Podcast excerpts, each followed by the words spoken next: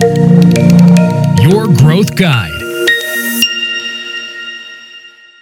Επιδότηση ψηφιακά εργαλεία μικρομεσαίων επιχειρήσεων. Αφορά ένα πακέτο ΕΣΠΑ για το οποίο κάποιες επιχειρήσεις έχουν ενημερωθεί, κάποιες άλλες όχι. Πάμε να το δούμε σήμερα. Γεια σας, είμαι ο Κάρλος Τσιλιγυριά το Marketing Growth Guide και την GIM Agency.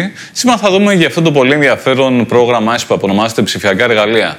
Τι αφορά αυτό το πρόγραμμα; Αυτό το πρόγραμμα αφορά μικρές και μεσαίες επιχειρήσεις, μικρομεσαίες επιχειρήσεις, οι οποίες θέλουν να εξυγχρονίσουν την λειτουργία τους. Τι σημαίνει αυτό; Θέλουν για παράδειγμα ο τρόπος που παράγουν την όποια υπηρεσία ή το όποιο προϊόν να γίνει με πιο καινούργια εργαλεία, με πιο καινούργια μηχανήματα, πιο καινούργια λογισμικά, πιο καινούριου τρόπους επικοινωνίας κλπ.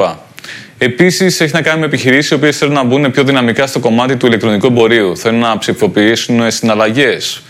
Αφορά επιχειρήσεις οι οποίες θέλουν να εξυγχρονιστούν όσον αφορά το τρόπο εργασίας. Π.χ. υβριδικές μορφές εργασίας.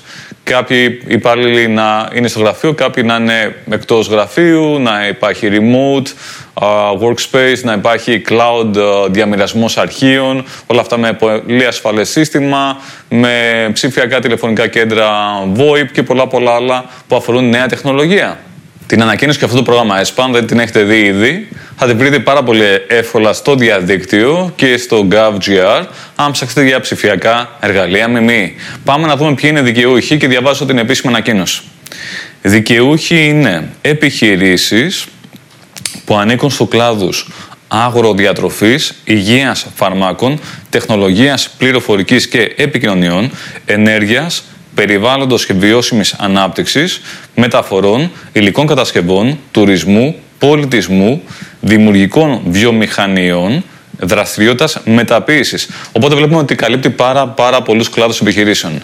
Κάτι άλλο σημαντικό είναι ότι η επιχείρηση θα πρέπει να είναι στην Ελλάδα και θα πρέπει να έχει ιδρυθεί πριν την 1η Γενάρη 2022. Δηλαδή δεν είναι για επιχειρήσεις που θα συσταθούν. Το ποσοστό της επιδότησης είναι πάρα πολύ καλό, είναι 90%.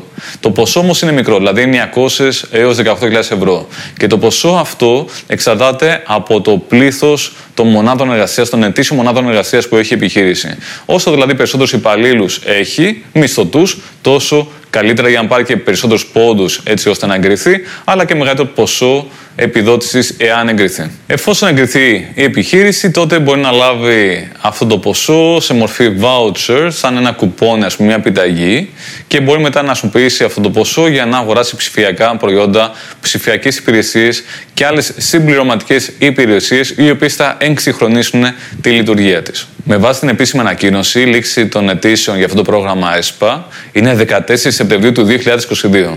Οπότε, αν θέλετε να το αξιοποιήσετε, τώρα είναι η ώρα για να κάνετε την αίτησή σας. Αν έχετε απορίες σχετικά με αυτό το πρόγραμμα ΕΣΠΑ, μιλήστε με την λογιστική που σας υποστηρίζει ή ακόμα καλύτερα το σύμβουλο για τις επιδοτήσεις ή για την επιχείρησή σας, έτσι ώστε να δείτε κατά πόσο σας συμφέρει να αξιοποιήσετε αυτό το πρόγραμμα και αν καλύπτετε όλα αυτά τα οποία απαιτούνται. Ελπίζω να το βρήκατε χρήσιμο αυτό το βίντεο και αρκετά επίκαιρο. Τα λέμε στο επόμενο.